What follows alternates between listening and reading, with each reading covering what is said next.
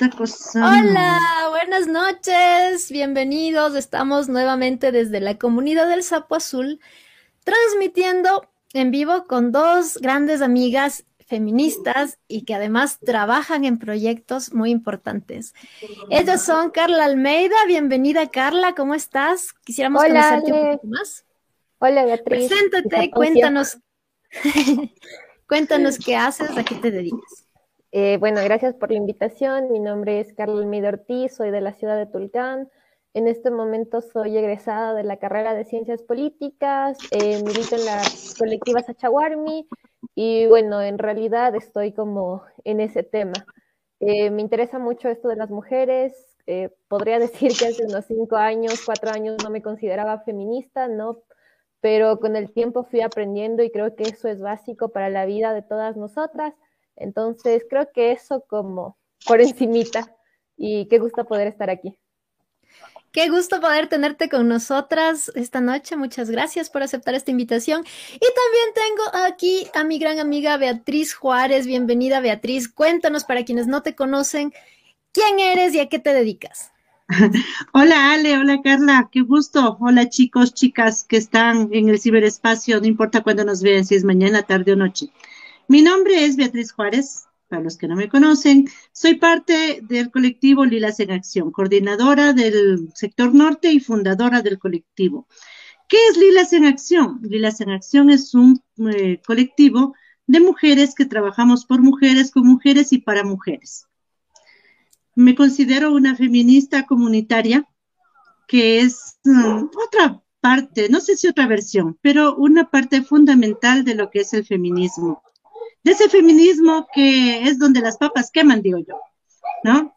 Donde nos acostumbramos a trabajar, a luchar por nuestra comunidad y por nuestras mujeres. Entonces, más adelante les contaremos todo lo que tenemos trabajando y los proyectos que tenemos en esta visión feminista de salir adelante y luchar por nuestros derechos. Bienvenidos, bienvenidas a este espacio. Qué gusto tenerlo a nuestro amigo Saponcio también aquí. Oh, sí, Saponcio, por favor, tú también preséntate. Hola, yo soy Saponcio, el sapo azul, y soy parte de la comunidad del sapo azul, donde un montón de mujeres se reúnen cada semana para deconstruir el amor romántico. Y así yo poco a poco también voy aprendiendo. Sí, ahora Saponcio ya está un poquito menos patán, él también se está deconstruyendo y además ya le hemos advertido que le baje con su machismo. Ah, así que esperamos que esta noche se porte mejor que en otros podcasts. Y bueno, yo soy Ale Londoño, me dedico a las artes y a la psicología y pues también estoy un poquito a cargo de la comunidad del Sapo Azul, de las reuniones que hacemos los días jueves. Tenemos un grupo de apoyo para mujeres que están saliendo de relaciones dolorosas y que desean de construir el amor romántico. También hacemos estos podcasts para quienes no pueden conectarse en tiempo real. Y es un honor poder compartir con estas grandes mujeres las cosas que hacemos cada una desde su trinchera para tratar de mejorar un poquito la situación que, en la que nos hemos visto pues las mujeres, y no solo las mujeres, porque también a los hombres les afecta muchísimo el sistema en el que estamos. Eh, pero bueno, este es un podcast de mujeres y ahí es donde vamos a poner el ojo. Si es que se sienten excluidos, pues ni modo, pónganos en los comentarios a ver si es que hacen presión social y algún día les invitamos por aquí. en fin, eh, bienvenidas, buenas noches. Em, queremos hablar precisamente de por qué, por qué hacemos estos proyectos eh, feministas? ¿Por qué tienen que ser feministas? ¿Por qué no solamente les decimos proyectos de aporte social o proyectos comunitarios? No, tienen que ser proyectos feministas. ¿Por qué tenemos que estar molesta y molesta con el feminismo? ¿Qué tiene e, esa palabra tan importante? ¿Por qué es tan importante para nosotros? Y bueno, quisiera preguntarles a ustedes, ¿por qué estos proyectos feministas? Carlita, ¿tú qué nos cuentas al respecto? Eh, bueno, creo que es importante poner el feminismo en el centro de todo esto, ya que siempre se ha dejado a un lado, ya que el feminismo no se lo ha tomado como algo importante, ¿no? Siempre se ha pensado en todas las olas feministas, en todas las luchas feministas, que las mujeres están buscando algo que no deberían tener o que son unas locas o algo así. Eso vimos en el tema de las votaciones hace décadas, que decían que las mujeres no deberían votar y cuando salieron las mujeres a protestar por su derecho a votar les dijeron que eran unas locas, que no deberían de estar en la calle, que deberían de estar cuidando a sus hijos, cocinando, que son muchos de los argumentos que se siguen teniendo ahora en día, ¿no? Uno se pregunta como chuta siglo XXI y siguen hablando los mismos argumentos que en el siglo XIX, en el siglo XX. Entonces, creo que el feminismo es vital para darnos cuenta de la importancia que tiene la mujer, de la importancia que tiene este tema en la sociedad, debido a que no nos olvidemos que somos más de la mitad de la población, más de la mitad de la población que siempre ha estado relegada en todos los aspectos, en los aspectos políticos, en los aspectos sociales, económicos, en cualquiera de estos, en los aspectos de educación, incluso cuando buscábamos la educación, el feminismo es importante porque gracias a ello nosotras hemos podido ganar nuestros derechos, nosotros hemos podido ganar justamente estos derechos de la votación, el de la educación, que sin ello no lo hubiéramos logrado y sabemos que aún nos quedan muchos derechos por delante. Entonces es interesante ver los proyectos feministas para que las mujeres sepan que no están solas, que son escuchadas, que hay espacios para ellas y que sí, que hay que seguirlos abriendo, porque a pesar de que ahorita podemos decir que hay un boom del feminismo, eh, seguimos viendo como un montón de cosas, un montón de casos, em, violencia que es terrible o muchas veces que le quieren callar a la mujer, no solamente por este tema de ser mujer. Entonces sí, es necesario poner el feminismo dentro de toda esta palestra para que se den cuenta que estamos ahí, que siempre hemos estado ahí y que no nos vuelvan a callar como lo han hecho por siglos, por décadas. Entonces, al menos para mí es importante por eso.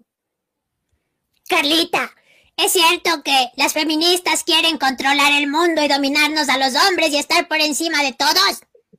No, Saponcio, no es cierto eso. Las feministas lo que buscan es igualdad y equidad. Las feministas lo que buscan es poder tener los mismos derechos que los hombres y sobre todo que se compartan estos deberes y estas atribuciones que han tenido las mujeres por décadas, por años, es decir, cuando uno piensa en el cuidado de los hijos, en el cuidado del hogar, uno siempre dice como cuando tiene un buen hombre al lado, el decir de me ayuda en la casa, me ayuda con los hijos, cuando al contrario debería de ser eh, algo mutuo, ¿no? El compartir mutuamente, porque no es que los hijos son solo de la mujer, no es que la casa es solo de ellos, ni nada, ni nada por el estilo. Al contrario, esto se va compartiendo entre las dos personas. Entonces, no, no, no buscamos esos aponcios, al contrario, como te digo, buscamos una equidad entre ambos sexos, entre ambos géneros, para que esto pueda estar bien, ¿no? Para que no sigamos relegadas, como habíamos dicho hace un momento. Eh, tal vez como se ve eso, porque estamos alzando nuestra voz, porque estamos pidiendo, podemos ver en el ámbito político, eh, no se puede ver muchas mujeres en el ámbito político, son muy pocas las que están ahí, las mujeres que están en el ámbito político han sido relegadas o han sufrido violencia política, entonces eh, no queremos dominar al mundo, sino queremos que nos traten como iguales. Y, pero ustedes tienen los mismos derechos. En la Constitución no dice nada que a las mujeres no se les va a dar. O sea, yo no entiendo sí, tenemos los mismos derechos dentro de la Constitución y se ve bonito escrito en el papel, ¿no? Entonces, cuando uno ve el papel, dice como, chuta, qué lindo, qué, qué lindo el país en el que vivo y cuántos derechos que tenemos, pero cuando vas a la vida real es completamente diferente. Si se ponen a ver en el caso de feminicidios, en el caso de violaciones, cuántas veces los agresores han quedado libres por este, justamente por esta justicia machista, cuántas veces a las mujeres que van a denunciar se les hace doble, triple el, proceso, se les hace muy complicado, les persiguen, entonces no hay como tal una, una justicia para nosotras, ¿no? Es una justicia machista, como se puede ver en muchos casos. Gracias, Carlita. Y bueno, Beatriz, ¿tú qué me puedes decir? ¿Por qué consideras que es importante hacer esta, este activismo feminista? Yo creo que es súper importante primero saber qué es el feminismo, ¿no? Porque hay una falsa concepción de lo que es el feminismo.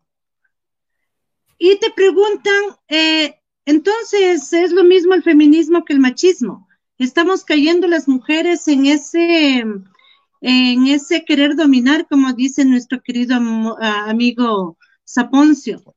Y el feminismo es una, es un movimiento social.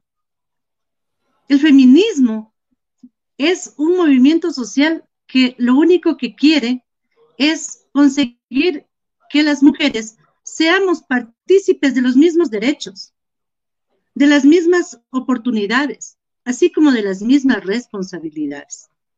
No queremos estar por encima de ni por debajo de, porque eh, creemos y estamos conscientes de que eso sería caer en, otro tipo de, de, violencia. Y no, el feminismo no es el, el poder superior de las mujeres sobre los hombres.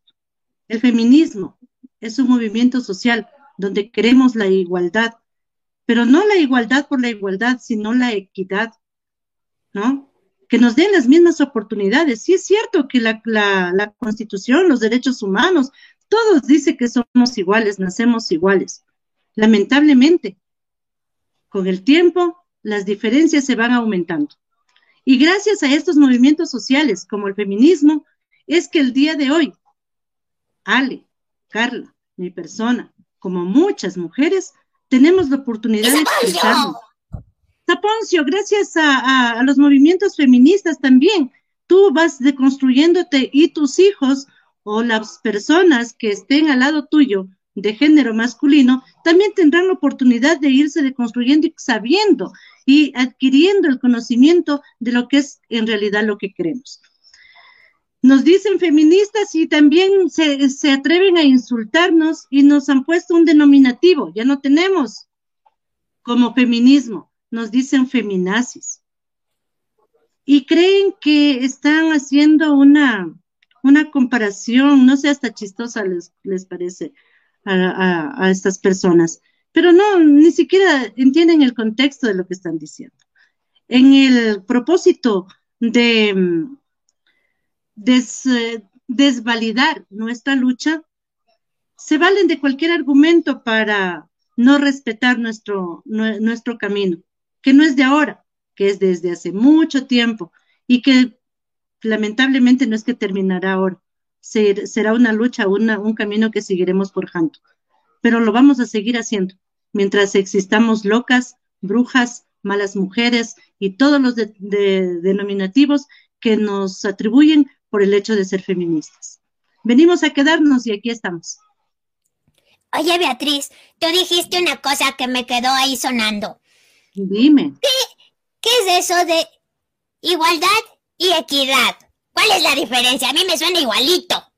Ah, pero es que fíjate, hay una diferencia y súper abismal, porque la igualdad quiere decir que ambos somos iguales, ambos somos seres humanos que somos iguales, tenemos los mismos derechos, las mismas responsabilidades, ¿no es cierto?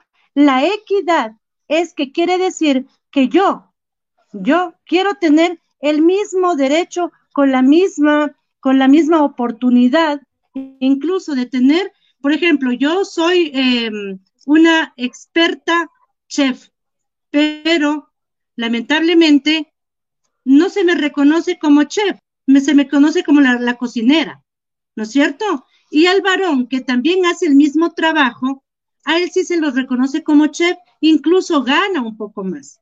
Estamos teniendo la misma oportunidad de trabajar en el mismo espacio, pero no tenemos la equidad del sueldo de él con el mío. Eso es una equidad, ¿ya? Tener la misma oportunidad y tener los mismos em, respaldos para ejercer mi derecho. Que somos iguales, sí, pero no hay equidad entre cómo me tratan a mí y cómo lo tratan al hombre. Para recibir justicia es lo mismo, en la educación es lo mismo, hay una igualdad para la educación, pero no hay una equidad, incluso entre las clases sociales. Esa es la equidad, el querer tener lo mismo, ¿no? Con el mismo derecho, pero respetando mi diferencia. Eso es tener una equidad. Te voy a poner un ejemplo. Todos tenemos asientos para ver un concierto, ¿no es cierto? Pero lo que pasa es que una persona muy alta se, se, sentó al frente mío. Ambos tenemos la oportunidad de estar en el concierto, pero no tenemos la misma equidad para mirar ese concierto. Entonces yo voy a tener que subirme tal vez a una banca o tal vez ponerme más adelante o esa persona ponerse al mismo nivel para que todos podamos disfrutar de ese concierto. ¿Ya? Esa es equidad. ¿Te quedó claro, mi querido amigo? Ya te entendí, Beatriz. Muchas gracias. es que hay diferencias entre hombres y mujeres y hay que tomarlas en cuenta. ¿Tú qué crees? ¿Somos iguales? hay diferencias. Somos iguales en derechos, somos iguales en responsabilidades, pero hay diferencias a las que hay que respetar. Muchas gracias, Beatriz, por explicarle a nuestro querido sapo cuál es esa importante diferencia. Y, sí, todavía eh, hay una desinformación alrededor, ¿no? Y sobre lo que estamos buscando. Y bueno, me gustaría para empezar a hablar de, este tema tan bonito y del trabajo que cada una de ustedes eh, y nosotros también hacemos en el Sapo Azul. Em, quisiera que me cuenten cómo fue que iniciaron con sus proyectos, qué les llevó a, esta línea feminista. ¿Qué, ¿Cómo fue esa historia? Me encantaría conocerla. Eh, no sé si Carlita nos quiere contar primero. Ya, eh, yo recuerdo haber estado en la universidad, creo que estaba en un tercer semestre o cuarto semestre y eh, tuvimos justo este tema de feminismos, ¿no? Empezamos a ver esto de feminismos. Y nos hicieron dividir, nos hicieron dividir entre feministas, no feministas y me da igual. Yo recuerdo que me puse en me da igual, pero tenía un compañero que se puso en feministas y eso me carcomió tanto la cabeza porque sabía como este machismo internalizado y también fuera de él que tenía y cómo lo demostraba y tantas cosas que él había hecho, ¿no? Entonces era como me quedé pensando. Recuerdo que me levanté porque me dio tantas iras y me salí, solo me salí de la clase. Después de eso, mi profesor fue a hablar conmigo y me preguntó qué es lo que había pasado y le dije que me había parecido como mal justamente esa parte, ¿no? Porque eh, al final él explicó que esto del feminismo, que esto de ser feminista simplemente era el tener derechos a las mujeres, porque también luego lo hizo con especismo o antiespecismo. Que finalmente esto era el tener derechos de las mujeres y que las mujeres puedan tener los mismos derechos y las mismas posibilidades que tienen los hombres eso me quedó pensando, me quedé pensando mucho. Yo nunca me había puesto tanto en este feminismo, para ser sincera. Después de un tiempo, eh, había leído mucho, eh, me interesé mucho en el tema, tenía una profesora feminista, me interesé mucho en el tema y seguí leyendo sobre eso, como sobre las desigualdades sociales. En realidad, yo he podido ser una mujer, siempre lo digo, afortunada. Em, como en mi casa nunca he visto ese machismo, jamás. Eh, a mi alrededor, en mi familia, no, no, no lo he visto. Eh, y claro, también al poder estudiar, pude estudiar lo que yo quería, ¿no? Pude estudiar lo que yo quería, pero pese a eso, recuerdo que yo estudié política. Y de los primeros comentarios que hubo fue, esa es una carrera para hombres, ¿no quieres una carrera mejor para mujeres? Así como una carrera que venga más para esto. Entonces sí fue un poco complicado en ese sentido, como eh, a, pesar, a pesar de haber sido, como lo que yo digo, una mujer privilegiada, una mujer que pudo hacer todo lo que quiso en algún punto siempre tuvo que sufrir estos micromachismos y no desde mi casa, ¿no? sino desde sectores aparte, desde en la universidad, compañeros, eh, gente que uno no conocía, entonces como poco a poco me fui dando de eso, cuando uno iba por la calle y empezaba a tener miedo porque alguien le seguía o cuando uno no podía usar falda porque alguien le estaba molestando, recuerdo una vez que incluso alguien me intentó tocar la pierna cuando yo iba caminando y llegué llorando a mi departamento porque en esa época igual vivía sola, entonces era como todo ese miedo internalizado que fue un, ¿qué está pasando? De ahí me di cuenta igual en mis relaciones intrapersonales que había sufrido de eso mucho y no me había dado cuenta, ¿no? Como decía Beatriz al inicio, antes de empezar en una conversación previa, eh, son cosas que uno lo va normalizando y que realmente no se da cuenta de eso que uno no, no, tiene en cuenta, no tiene en cuenta eso, ¿no? Que va pasando, lo va pasando por alto, o que dice como, bueno, ya es parte de, va a pasar, o incluso muchas veces se ve en la tele, se ven esas cosas que bueno, uno dice, bueno, ya, está bien, a todos nos puede pasar alguna vez. Pero creo como tal, el movimiento feminista, recuerdo que alguna vez vi una mm, convocatoria y era de una amiga mía de la universidad, entonces le escribí y empezamos justamente con esto que es la colectiva Sachawarmi. Y a partir de eso empezamos a dar apoyo psicológico, que es como una de todas estas áreas que existen. y yo empecé, bueno, no soy psicóloga, pero yo empecé como a tomar los casos en general, como a registrar para poder llevar y para poder seguir los, los casos. Y dentro de estos eran casos que yo terminaba mal siempre, así terminaba triste, terminaba dándome cuenta de que va más allá de todo esto, de que son cientos, miles de mujeres las que viven tantos problemas diarios, de ahí viendo las estadísticas, igual en Ecuador, claro, alguna vez alguien me dijo, pero es poco comparado con otros países. Claro, en Ecuador es una mujer cada 72 horas, no debería de ser ninguna mujer. Es una mujer violada cada cuatro horas. De esas, el seis, eh, perdón, seis de cada diez eh, son dentro de su familia, son dentro de su círculo cercano. Entonces, como creo que eso fue lo que me fue moviendo más al feminismo, el no querer que nadie pase eso, el no querer que a nadie, nadie tenga que sufrir por esto. Y claro, eh, no nos olvidemos también que, de acuerdo a las estadísticas, como les decía, se supone que solo el 25% de los casos de las llegan a ser denuncias. El resto no. Y de ese 25% de los casos, del 10 al 15% tiene una sentencia. El resto queda libre. Entonces, eso es como tan doloroso realmente darnos cuenta que vivimos en una justicia patriarcal, que vivimos tantos problemas diariamente y que a la gente no le interesa y que la gente piensa que somos locas y que estamos ahí porque queremos y que no nos duelen las muertes o a veces dice como es que se lo buscaron. Y uno dice así como, ¿qué se buscaron? Nadie se busca nada. Un poquito antes de entrar justamente a esto, eh, estaba leyendo una noticia que decía que a una chica le mataron eh, por revisarle los mensajes de su celular a mí se me corta la voz al hablar de eso, ¿no? Porque uno se da cuenta que parece tan lejano, pero que en realidad es tan cercano eso, que esa violencia la sufre tantas personas y que nosotros simplemente no nos damos cuenta, ¿no? Y eso se supone que no es un país tan machista como dice la gente, como en México, que es una mujer en cambio muerta cada cuatro horas, si no me equivoco, cada seis horas. Entonces es como es terrible. Creo que a partir de eso eh, fue que entendí el movimiento feminista que iba más allá eh, de lo que al inicio era, ¿no? Que claro, son nuestros derechos, pero ahora estamos incluso muchas veces luchando por nuestra vida, ¿no? Porque el machismo cada vez está más exacerbado y hay machitos que solo creen que mm, por manifestarte, por hablar, por decir lo que te molesta, lo estás haciendo mal y empiezan las amenazas o empiezan las burlas, que no debería de ser así.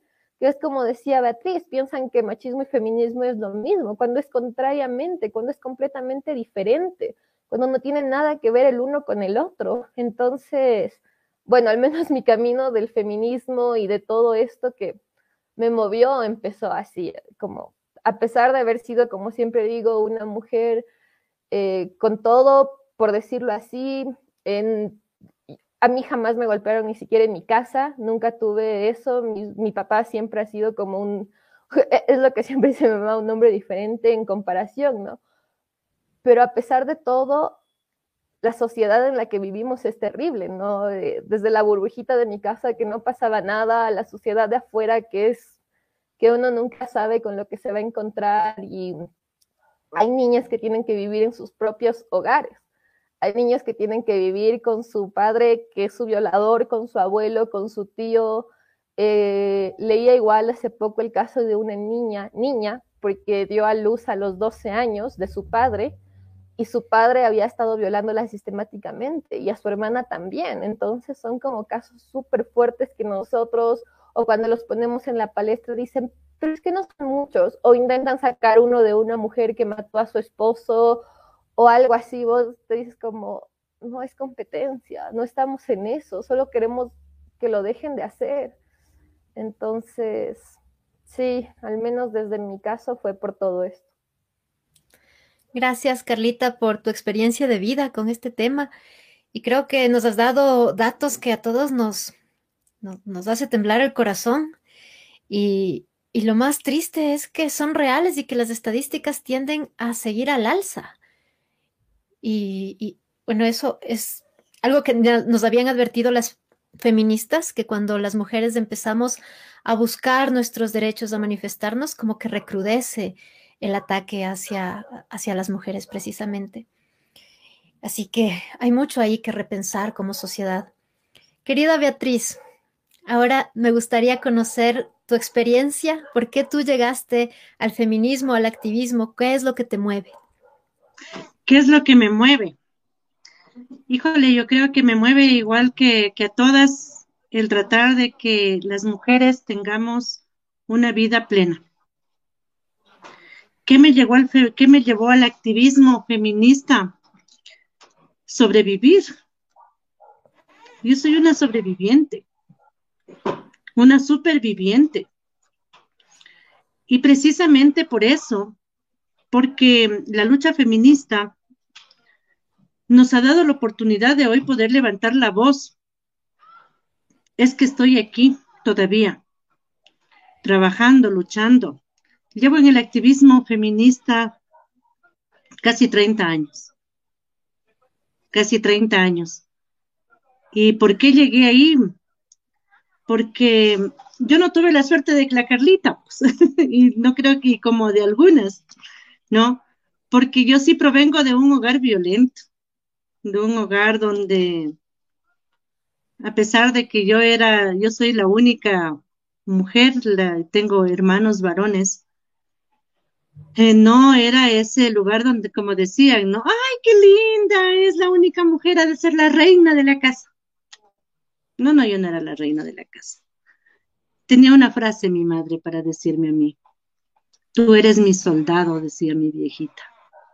Ya le dije hace cinco años que, cuatro años, que ya no peleo guerras ajenas, porque es como los soldados nos mandan a morir ahí nomás. Pues. Entonces, eh, realmente no me consideraba feminista, solamente quería vivir y solamente quería que, mis demás eh, amigas, mujeres, eh, también vivan, ¿no? Yo llego a un barrio, yo soy de un barrio popular, llego a un barrio hace 30 años, donde no había luz, no había agua, no había carreteras, no había servicio de transporte, no había nada. Y ahí es donde empiezan los movimientos sociales de las mujeres, pero que no se los ha reconocido como feministas. ¿No? Somos solamente parte del montón. Pero el verdadero feminismo empieza ahí. No digo que los otros no sean verdaderos, ¿no? Pero yo creo que ahí es donde eh, empieza el buscar la, la equidad en una ciudad, ¿no? Donde queríamos tener agua, porque nos tocaba comprar el agua y que nos dejen como a seis cuadras y cargarla. ¿Y quiénes hacíamos ese trabajo? Las mujeres. Porque queríamos eh, que, tener luz. Y entonces teníamos que las mujeres ir a buscar eh, cómo hablar con el gerente de la empresa de, de, luz, cómo nos dijeron para tener luz en su sector tienen que ir a buscar los, los árboles, los pingos, y nos fuimos adentrando al, al, bosque a cortar eh, los pingos y las mujeres éramos los que, las que traíamos, ¿no? Ahí empieza mi camino realmente, eh, si me pongo a ver atrás, ¿dónde empieza mi camino hacia el feminismo? ¿No? Hasta ese feminismo comunitario, de buscar el bienestar de mi comunidad, porque yo quería que mis hijas, tenía dos hijas en ese entonces, quería que mis hijas tengan eh, un espacio mejor. ¿no? Y no importa, y todas las mujeres hacíamos lo mismo, nos cargábamos nuestras hijas, nuestros hijos a, a las espaldas y salíamos a buscar las mejoras para nuestra, para nuestra comunidad.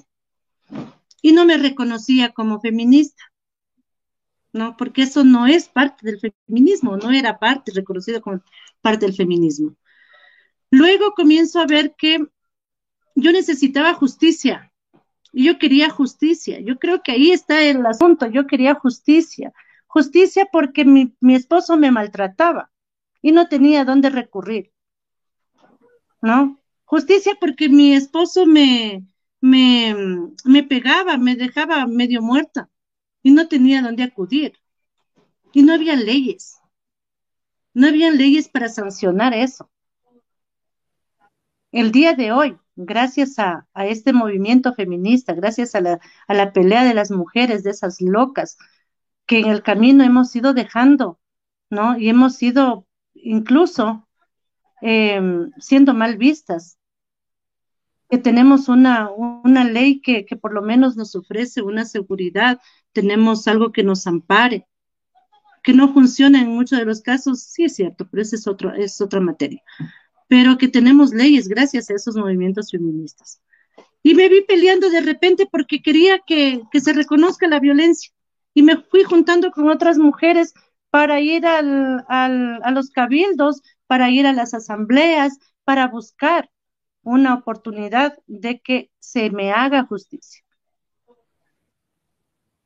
Que tener dónde ir a reclamar, tener la oportunidad de que se me escuche. Con mucha lucha, con mucho trabajo, en, el, en 1990 se logra em, en algo poner las, las, las leyes y, sale la ley 103 en, en, 1900, en 1993 la ley 103 que ya era una, una, por lo menos alguna sanción y para los maridos maltratadores, pero nos costó mucha lucha. Y desde ahí he venido trabajando y desde ahí he venido eh, luchando. ¿Por qué? ¿Por qué hago esa lucha? Porque soy una sobreviviente. Porque quiero devolverle a la vida la oportunidad de que otras mujeres no vivan lo que yo, ¿no? Porque tengo la oportunidad de estar viva, porque todavía estoy viva y si el universo quiso que todavía esté viva debe ser para algo y debe ser para acompañar a otras mujeres a, a salir adelante. Soy el testimonio vivo de que sí se puede, que a pesar de una vida de maltrato, que a pesar de tantas cosas, de tanto sufrimiento, de tantas cosas malas, sí podemos salir adelante. Y sí podemos tener esas ganas de vivir, esas ganas de ayudar, esas ganas de, seguir adelante. Y eso yo creo que es uno de los principales factores que me ayuda a seguir en la lucha. Mi colectivo es precisamente de mujeres que hemos sobrevivido a intentos de femicidio, que hemos sobrevivido a violencias, que sobrevivimos todavía en este mundo machista y patriarcal que nos ha tocado vivir. Y estamos aquí para entregar eh, este testimonio, pues, y, decirles a las mujeres que aquí estamos. Y como yo les digo, siempre estamos aquí y venimos para quedarnos. Y venimos para, para, para ser escuchadas y levantar nuestra voz. Eso, mi Ale, eso, mi Carlita, eso, amigos y amigas. Gracias, Beatriz. Siempre escucharte es muy inspirador. Y, bueno, voy a aprovechar aquí para, comentarles, ¿no? Eh, cómo, nos conocimos con Beatriz, porque ahí está, mucho de mi camino está enlazado ahí. Em, Beatriz estaba organizando con su colectivo y algunas otras organizaciones un encuentro de mujeres, ¿no? Entonces eh, se veía súper interesante y yo de ley quería estar ahí y ya pues me inscribí, ya estaba la Beatriz, iba de lado a lado, estaba todo, era la estrella, ¿no? Todo el mundo quería hablar con ella, todo el mundo eh, coordinaba las cosas y demás. Yo también quería conocerle porque en alguna de las conferencias en las que pude estar, eh, ella habló y me llamó full la atención porque venía haciendo teatro teatro en la calle, teatro para visibilizar esta, estas situaciones.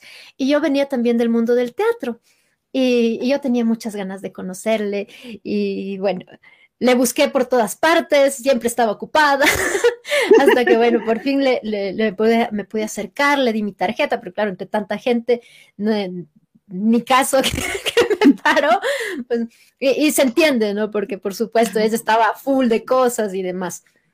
Y, y bueno, no, no hubo la oportunidad en ese momento más de una conversación muy rápida porque había mucha gente que también quería hablar con ella.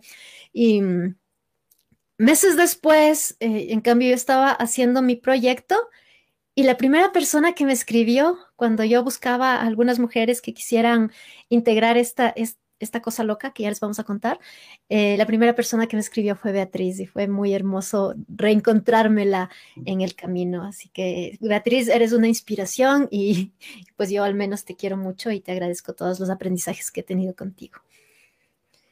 Oh, linda. Es el momento Así cursi de la noche.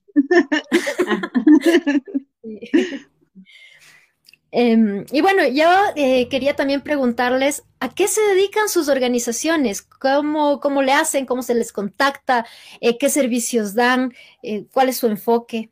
Igual, empecemos con Carlita. Bueno, nuestra organización, nuestra colectiva. Bueno, primero que nada, un abrazo, Beatriz. como súper fuerte todo, pero nos alegra mucho que estés aquí, te juro. Y es- ese es otro de los casos que, como decía hace un momento, te mueven y simplemente te estrujan el corazón al darte cuenta que finalmente son personas tan cercanas, ¿no? A veces no tienes ni siquiera que ir tan lejos para darte cuenta de eso. Pero bueno, un abrazo enorme. Y volviendo a la pregunta de Ale, eh, bueno, nuestra colectiva se dedica a varias cosas en realidad.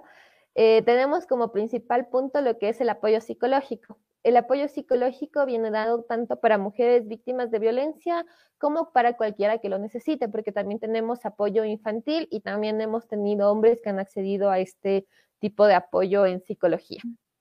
Eh, tenemos la parte que es apoyo legal, que es como para hacer un seguimiento de casos y también un poco como para dar directrices de hacia dónde se puede ir y hacia dónde la gente puede llamar o hacia dónde necesitan, ¿no?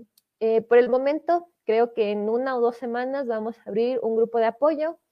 En este momento lo teníamos solo para la gente dentro de la colectiva, pero ya se va a abrir como a nivel general eh, para las personas eh, igual que han sufrido como maltratos o incluso para esto mismo del COVID, ¿no? Que sí fue algo muy complicado para todos y también muchas mujeres, muchas niñas estuvieron encerradas con sus agresores, como decíamos hace rato, seis de cada diez agresores son de la propia familia. Entonces, bueno, pasó esto. También tenemos el área de educación. El área de educación se concentra eh, tanto virtual, que son talleres que se dan. Eh, en este momento, justo hoy en la tarde, fue el segundo taller de derechos sexuales y reproductivos de la mujer. Y bueno, estos talleres van saliendo de acuerdo a los temas que las chicas hayan propuesto y también se, va, se abrió, perdón, una escuela feminista. No estoy segura cuándo empieza y si les quedé un poquito mal, pero esta era dirigida para adolescentes de 14 a 17 años. Y también tenemos el proyecto que es Comunicarte, eh, que es Moni la que está a cargo. Eh, ellos se encargan, bueno, es Mónica y Paul los que están a cargo, ellos se encargan, en cambio, el proyecto es con niños en el sector del sur eh, de Quito. Entonces lo hacen con arte, los tienen a los niños ahí, es, es, un proyecto demasiado bonito. Y tenemos también como las secciones que son más por redes sociales, que es Warmis Comunicando, Warmis Informando, que es como para que las chicas, las personas vayan viendo eh, recomendaciones de libros, recomendaciones de series, lugares donde puedan ir. Tenemos también un segmento que es Malcriando y Cabreadas. Eh, Malcriando propiamente se hace pasando un domingo y son temas como son temas que a veces no se hablan, ¿no? Como el tema justo de la sexualidad, la sexualidad dentro de la mujer, como el tema de los padres, el tema de la responsabilidad en la crianza, el tema de las violaciones, abuso sexual, son algunos temas que se van proponiendo y el tema de cabreadas es más como justamente esto de los feminicidios que suceden, ¿no? Entonces es para denunciar cuando esto sale o cuando el, el agresor queda libre. Entonces, bueno, esas son las áreas como principales que tienen y a lo que se dedica, pero yo creo que el fuerte como tal es educación y psicología, sí. Eh, Liz Ramírez, eh, que igual es parte de la comunidad del Sapo, eh, dirige psicología y es increíble en eso realmente. Se le agradece demasiado a Liz y a todo el equipo como tal, porque todos tienen casos y es lo que más ha llegado. Y bueno, creo que nos pueden encontrar tanto en Facebook o en Instagram como Colectiva Sachaguarmi o también como Fundación Guarmi Amazónica, ya que es un proyecto aliado eh, de la colectiva misma. Entonces, sí, eh, son todas esas las áreas a las que nos dedicamos, pero más son virtuales por el momento porque todo esto nació en la época de la pandemia, ¿no? La colectiva nació justamente al darse cuenta de la violencia que viven las mujeres en la pandemia, de las mujeres que vivían encerradas, como habíamos dicho previamente, con sus agresores. Entonces ahí fue que nació todo esto y entonces los proyectos se fueron desarrollando a raíz de esto a excepción que el de los guaguas, que es el presencial. Ah, es cierto, también tenemos lo que es tiendita de las Warmis, que eso es como si existen mujeres emprendedoras que quieran poner a vender sus cosas, sus, proyectos, eh, cualquier emprendimiento que ellas tengan, eh, para como ayudarlas a que puedan sacar estas cosas, para que la gente visibilice y poder ayudarle económicamente a su casa, porque muchas son mujeres, son madres, eh, son cabezas de hogar y están solas, entonces es un proyecto que salió a partir de eso. Gracias, Carlita, por compartirnos todas las cosas increíbles que hacen desde, desde su trinchera, desde su organización. Eh, felicitarles, por supuesto, por todo lo, lo, que han trabajado, lo que siguen trabajando, por los procesos, los proyectos. Sabemos lo difícil que es mantener y sobre todo cuando no existen pues apoyos económicos a este tipo de cosas. Así que mm, muchas, muchas felicidades y, pues sigan adelante con todos estos proyectos. Eh, el Saponcio también quería decir algo. ¡Calita! Cierto que ahí cuando te pones una organización feminista tienes un montón de dinero que te cae del cielo porque todo el mundo les apoya. No, Saponcio, no es cierto. Nosotros no recibimos dinero de ninguna parte, ni estatal ni privado. Eh, la mayoría de cosas son por autogestión. Eh, por ejemplo, los materiales de los guaguas es por autogestión, es por donación, o incluso en el tema de psicología hay como un cobro económico que es mínimo 3 dólares, máximo 10 dólares, pero solo es para personas, por ejemplo, que trabajan o tienen la posibilidad, o si no, también tenemos el tema de donaciones.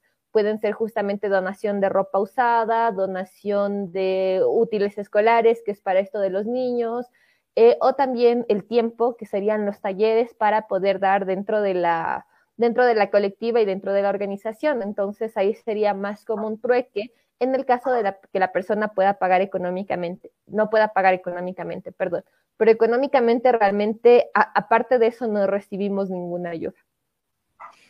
Yo leí en Twitter que alguien decía que eso de las organizaciones feministas es un negocio para que ustedes se hagan millonarios. O sea, me mintieron te emitieron, Saponcio, no hay que creer todo lo que lees en las redes sociales, porque muchas veces es solo para desacreditar a estos grupos que todo es por autogestión, todo se hace mediante autogestión, mediante voluntarios.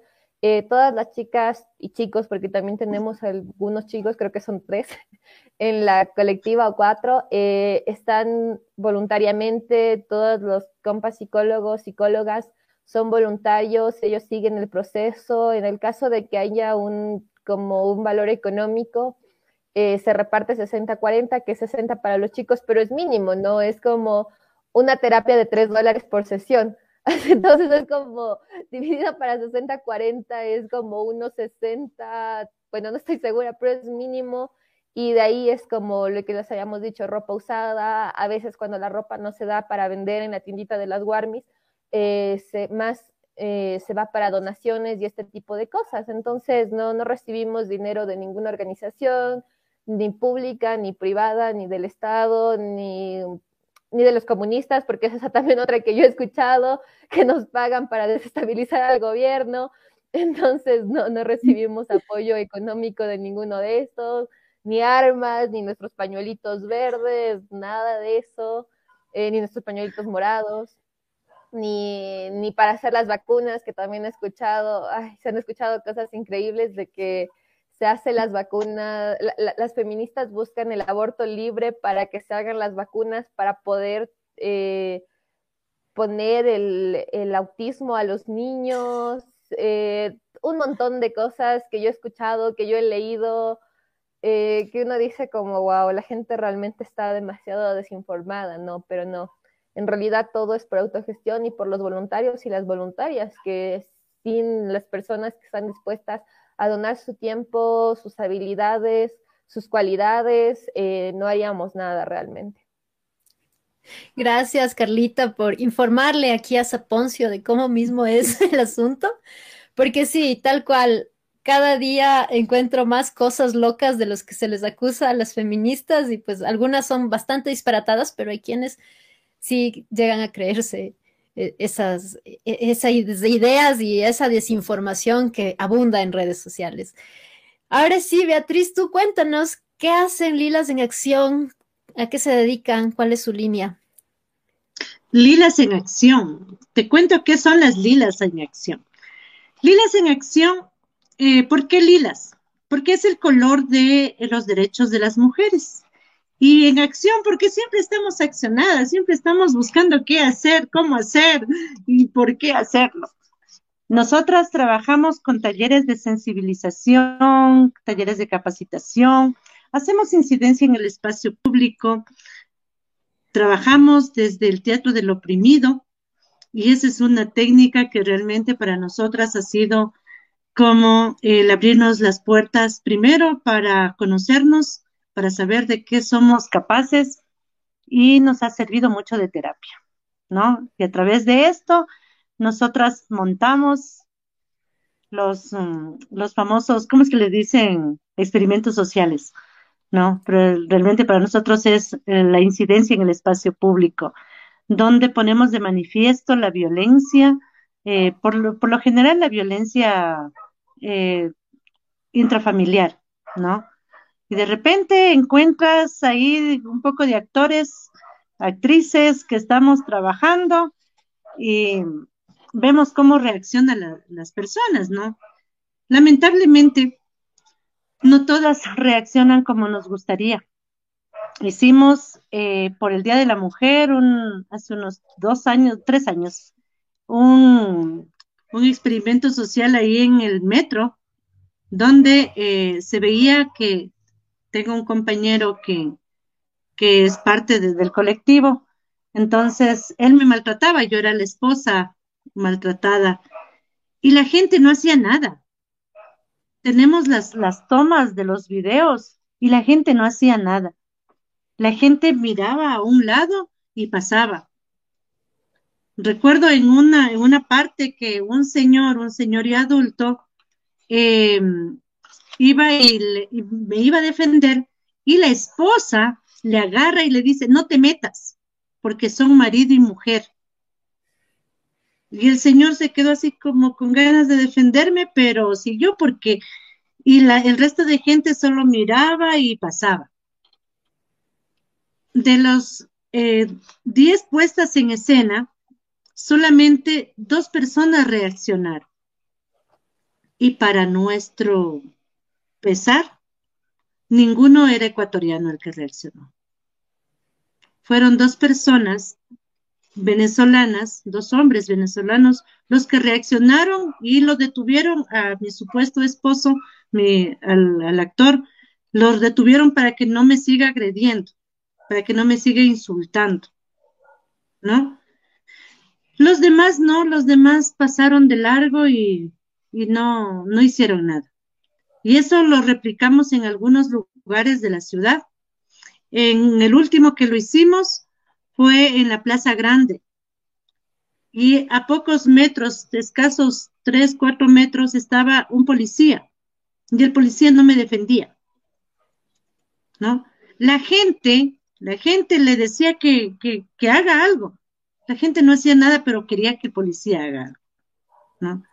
Y cuando le explicamos al policía que era una, una representación, nos llevó presos, nos detuvo a nosotros. Porque nos dijo que no podíamos estar burlándonos de estas cosas y haciéndolos quedar mal. ¿Qué tal? Entonces, no, no, terrible. Tuvimos que, que, que llamar a unos policías, a la, a la capitana de, de, esa zona, de la zona de, de la Manuelita Sainz, que ella sabía lo que estábamos haciendo porque habíamos trabajado en algunos lugares de, este distrito, de este circuito, para que le diga qué es lo que estábamos haciendo para que nos suelte. Nos trataron mal, al pobre muchacho que estaba haciendo de actor lo trataron mal. Bueno, fue un caos, ¿no? Entonces, fue, fue terrible por ahí ha de haber algún, en alguna página del, del Facebook ha de haber un video de cómo nos llevaban presos. Pero sí, terrible. hacemos eh, estos, estas, estas cosas en el espacio público. También eh, hacemos acompañamiento a las mujeres en el ámbito em, jurídico, a poner las denuncias. ¿no? Les hacemos el acompañamiento, las, les asesoramos con las rutas, acompañamos a que pongan las denuncias, les hacemos también un acompañamiento de primeros auxilios psicológicos cuando eh, empieza o están pasando recién ese momento de violencia. Les hacemos también un acompañamiento eh, a largo plazo. ¿Y cómo nos solventamos eso?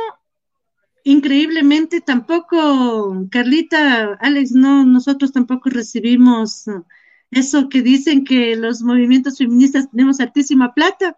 No sé con quién hay que hablar, estarán preguntando.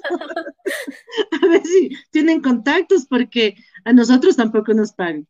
Nosotros eh, hacemos nuestras, nuestros aportes desde nuestro bolsillo para sacar las copias, para llevarlas a las amigas en, a poner la denuncia. A veces se, arrepienten y nos regresamos. Nos regresamos porque a veces también, eh, y eso es por lo que yo también peleo muchísimo, y voy a estudiar leyes, porque el sistema, el sistema em, jurídico, los que son llamados a brindarnos una, una protección, son los primeros inquisidores. Cuando una persona llega, cuando una mujer llega a poner una denuncia, lo primero que es que la cuestionan y le dicen, pero señora, ¿y por qué esperó tanto tiempo? ¿no?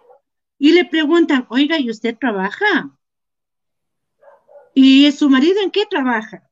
Verá que si lo pone preso, después vaya a perder el trabajo. ¿Usted está dispuesta? Y entonces uno en ese, en ese estrés, en esa tristeza, en ese, en ese sentirse culpable y va y le recriminan y dicen, ¿y ahora? ¿Qué me dirá la vecina? ¿Qué dirá la familia? ¿Y ahora qué, qué voy a hacer? Y a veces se van sin poner la denuncia. Y nosotras nos vamos con ellas, porque no podemos presionarlas tampoco. Tampoco las podemos juzgar. Ese es uno de los principios básicos de nuestra organización, no juzgar, acompañar, pero ese, que ese acompañamiento sea cargado de empatía, que ese acompañamiento sea el que nosotros necesitamos el día que nos pasó. ¿Por qué trabajamos en eso? Porque a mí me hubiera gustado tener alguien que me apoye cuando yo pasé esas circunstancias. Entonces, trabajamos en eso. ¿Cómo nos mantenemos? Hacemos nuestros pañuelos. No tengo por aquí ningún pañuelo. Hacemos nuestros pañuelos, nuestros pañuelos verdes, nuestros pañuelos morados, nos juntamos un poquito de capital con la compañera que se encarga del, ámbito económico, con mi Cecilita, juntamos un poco de plata y mandamos a hacer eh, pañuelos. Cuando hay las marchas, vendemos pañuelos. No importa caminar toda la marcha y vendemos nuestros pañuelos porque de ahí tenemos fondos para poder ayudar a las mujeres. Hacemos nuestros perfumes, también hemos aprendido a hacer perfumes, a hacer cremas, a hacer manualidades, nos donan, nos donan, nos donan tela. La última vez nos donaron un, bastante tela, ¿no? Y con eso hacemos las manualidades y vendemos. Vamos a las ferias y vendemos. Por ejemplo, vamos a dar una charla en, un, en una escuelita, ¿no? Entonces, no les cobramos nada, pero lo único que les pedimos es que al final de cada, de cada taller nos dejen exponer nuestras camisetas, nuestros bolsos, nuestros pañuelos, vender chupetes. Tenemos un gusanito que también eh, eh, le, ponen los, los aros al gusanito, ponen una colaboración desde 10 centavos, algunos son más generosos, ponen un dólar y así nos damos la vuelta, ¿no? Y esa es nuestra, nuestra vida, nuestra, nuestra alegría ya estamos volviendo poco a poco a la, a la, a la vida de salir a, las charlas, porque durante la pandemia sí nos cogió fuerte, es cierto.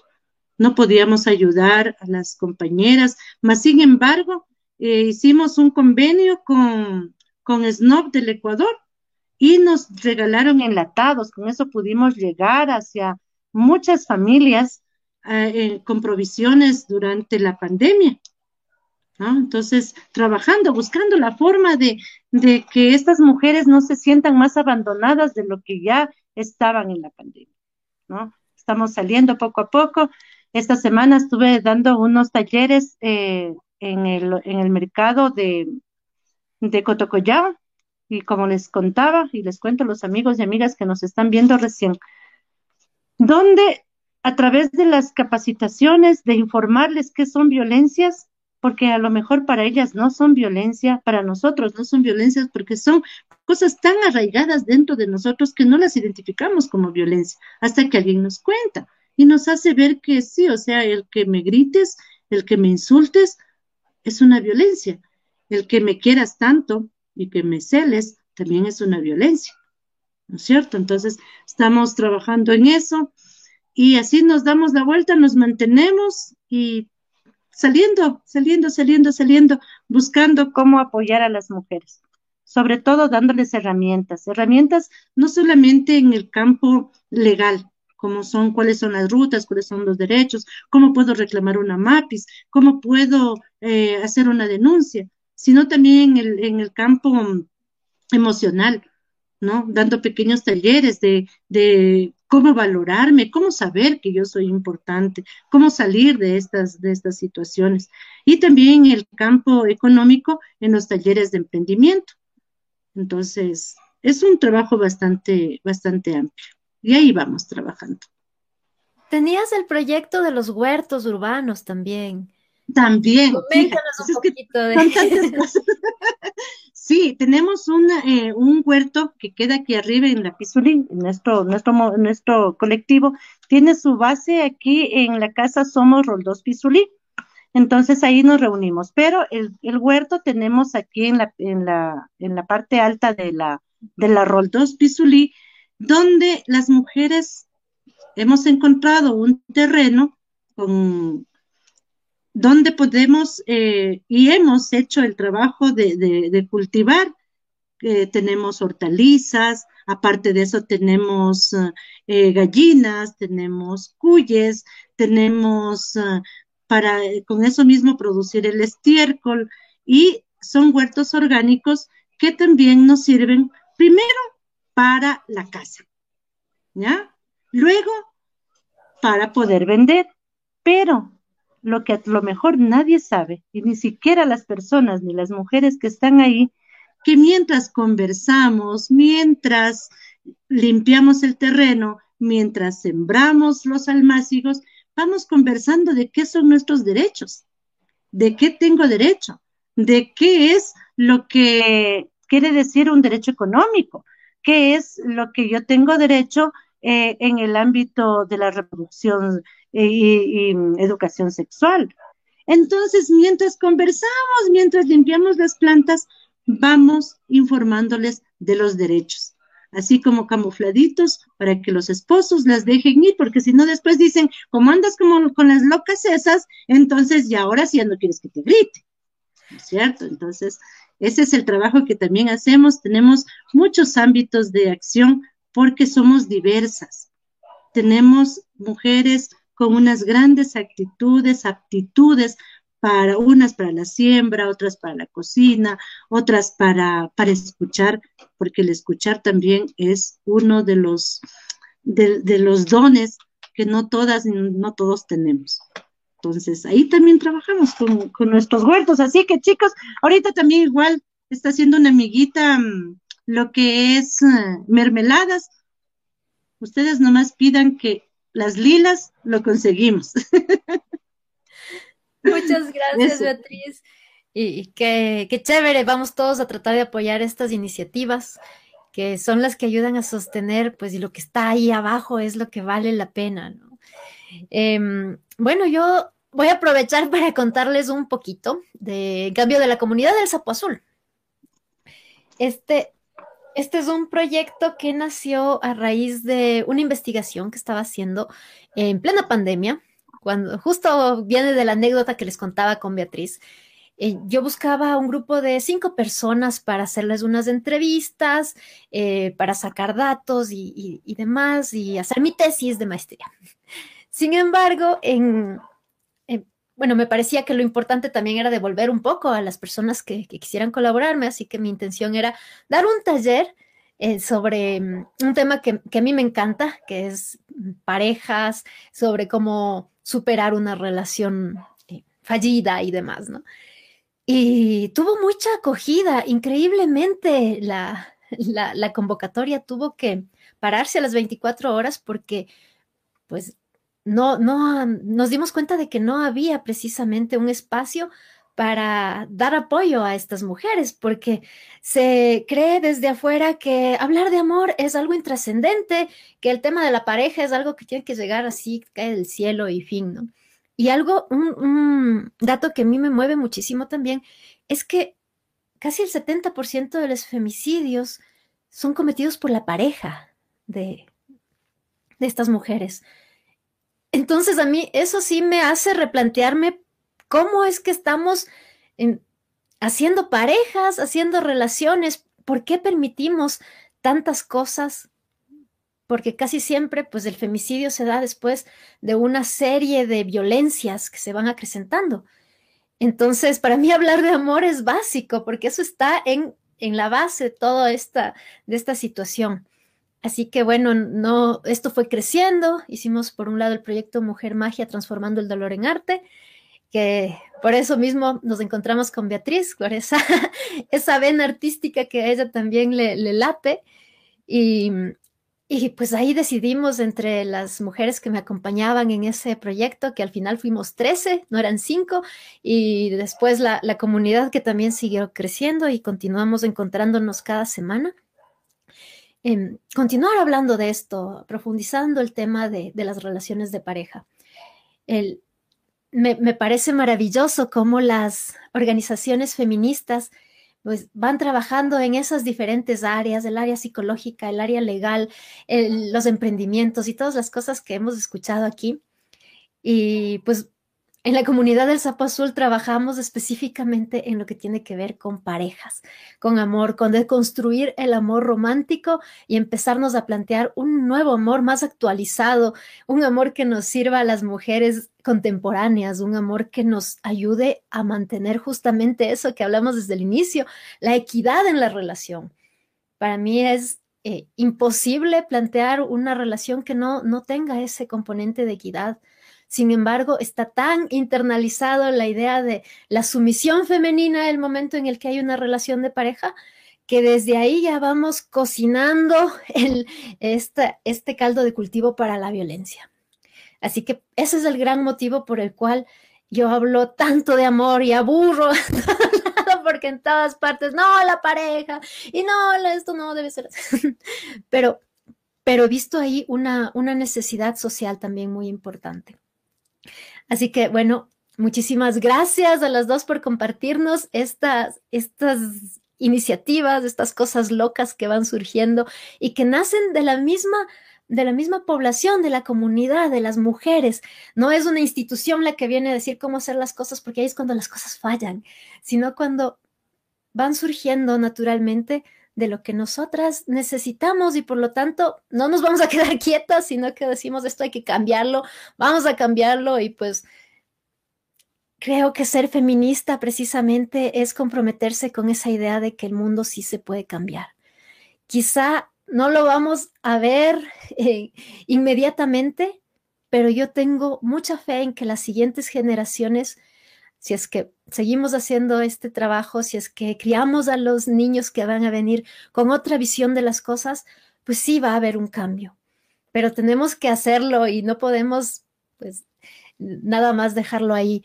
No, no porque quizá no lo hemos vivenciado es que no existe. Está ahí el, la violencia, está ahí el sistema patriarcal, está ahí eh, todos estas, estos machismos que todavía tenemos que seguirlos cambiando.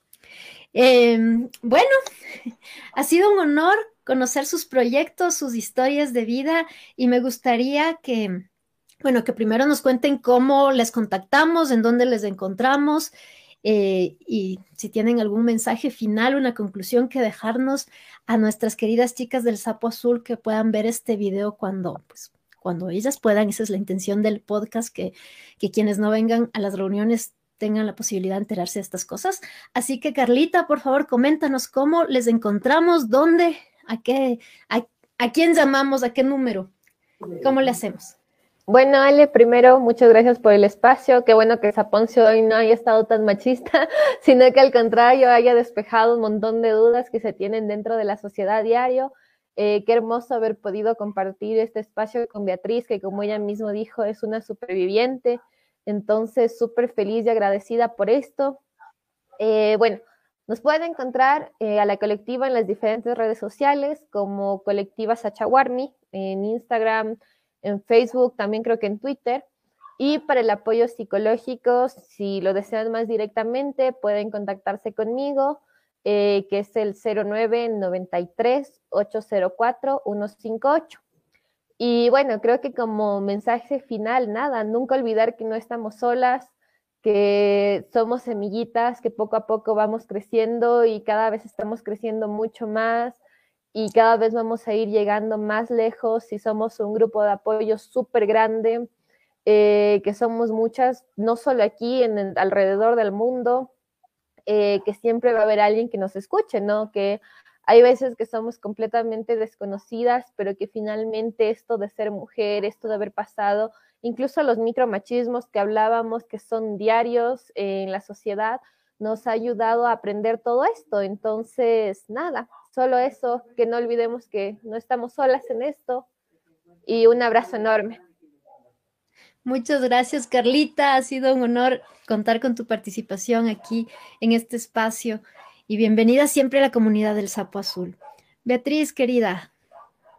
Yo quiero decir una cosa, algo que, que yo siempre te digo, Ale, que no es una casualidad. Yo no creo en esas cosas, yo creo en las causalidades y siempre estamos en el lugar que nos corresponde, en el momento preciso.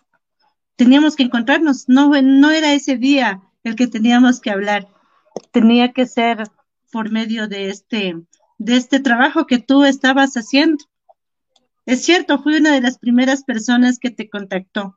No sé por qué, me llamaba la atención tu nombre. Y cuando vi el proyecto, me gustó la idea, ¿no? Y estamos aquí, mira que pasamos toda la pandemia juntas, sin estar reunidas. Nos hemos visto una vez después de eso y realmente fue uno de los mejores días de mi vida. Me he llenado de estas personas tan importantes, de estas hermanas, de esta, de esta manada, de estas personas que se han convertido en 1911. Ustedes son 1911. Ustedes son las personas que tenían que llegar a mi vida al 99% no las conozco físicamente, personalmente, pero las siento siempre cerca de mí. Así como yo espero que ustedes también se sientan que yo estoy ahí cerca. Como yo les digo, a un WhatsApp de distancia. ¿No? Entonces, no permitamos que precisamente eso que nos mueve, Ale, lo que nos mueve es el amor. Pero es el amor bonito, ese amor sano. Y que no permitamos nada que en el nombre del amor nos lastime. Y que estamos aquí, siempre, siempre estamos aquí. Y como dice la frase de, mi colectivo, porque si estamos juntas, nada es imposible. Y estamos aquí demostrando eso, que estamos juntas y que juntas venimos a cambiar el mundo. Así que nos pueden contactar a las lilas en acción Aquí tengo, me ha quedado un afiche. Ya se me acaban los afiches. Si alguien puede colaborarme con los afiches, por favor, avísenme. Estamos en las redes sociales como Lilas en Acción. También nos encuentran en Facebook, en Twitter, en Instagram. Voy a aprender a manejar mejor mis redes sociales, porque la única que manejaba bien es el Facebook, pero creo que hay que ir cambiando. Ahora ya tengo TikTok también. Nos fregamos. Así que estamos aquí, nos buscan el número de teléfono para que estemos en contacto, es el 099 5141 326. Repitiendo, dijo la Chimoltubi. 099 51 41 326. Así que siempre a las órdenes, siempre un gusto poder contactarnos y comunicarnos. Gracias, Beatriz, y, gracias también por todo el apoyo que, le has dado a la comunidad del Sapo Azul, que no es, eh, no es que era tu, intención ni tu proyecto, pero creo que eres una de, las personas que ha sostenido este, este proceso, que está siempre ahí eh, y que tiene una experiencia pues de vida valiosísima. así que te agradezco muchísimo muchísimo por eso. Así, y agradeciendo también a la Liz, a la Gaby, que nos ayudan eh, también con la, parte psicológica. Ya que estamos en los, en los saludos, también a la Dani, nuestra querida Dani Locura de Luna, que ahorita está pues un poquito alejada, pero pues le mandamos todo el cariño, la buena vibra y le esperamos con los brazos abiertos eh, cuando, cuando pues, la vida nos vuelva a juntar. Dani, te queremos mucho. Eh, y bueno, voy a también aprovechar a leer los mensajes que nos han dejado aquí. La Liz nos deja, hermosas mujeres, un abrazo. Y Darwin Orquera dice, excelente programa. Carlita Almeida siempre diciendo las verdades y con buenos argumentos. También postdata, muero con Saponcio. ¿Ves? Saponcio también te, tienes ahí alguien que te manda saludos. Y muchísimas, muchísimas gracias a quienes nos, nos apoyan en los diferentes espacios de la comunidad del Sapo Azul. Les esperamos a cualquier persona, mujer, que desee eh, juntarse a las las reuniones gratuitas son los jueves, nuestro grupo de apoyo para hablar del amor romántico precisamente. Mm, vamos a tener esta semana, eh, analizamos el libro de Marcela Lagarde, Claves Feministas para la negociación en las relaciones, en el amor, perdón. Y mm, lo vamos a hacer en forma de taller, así que va a estar súper interesante ir siguiendo estos parámetros que ella nos propone de analizar nuestras propias vidas, nuestras mitologías y, demás. Así que les invitamos. Tienen que juntarse por medio del grupo de mm, Facebook que se llama La Comunidad del Sapo Azul, es un grupo privado. Ahí van a encontrar los links a las reuniones, al Telegram, al WhatsApp y bueno, toda la información para que sean parte también de esto. Eh, por mi parte también les mando un abrazote enorme. Muchas gracias, Carlita. Muchas gracias, Beatriz. Gracias al Saponcio también, que ya se va moderando un poquito y, algo, algo va aprendiendo. Y, también a todas las mujeres de la comunidad del Sapo Azul que nos acompañan cada semana pues en las diferentes actividades que hacemos. Muchísimas gracias. Despídete, Saponcio. Muchas gracias a todas mis fans que siempre están pendientes de lo que hacemos en la comunidad del sapo. Y bueno. Siempre es un gusto, sapo. Sí, él también te quiere mucho, Beatriz. Y bueno, nos vemos entonces el día jueves en la reunión del Sapo Azul. Les mando un beso y nos necesitamos para cambiar el mundo, así que cada quien haga, haga su pedacito y así vamos haciendo un mundo mejor. Nos vemos pronto. Un abrazo. Chao, chao. Abrazos, abrazos para todas. Dani, te extrañamos.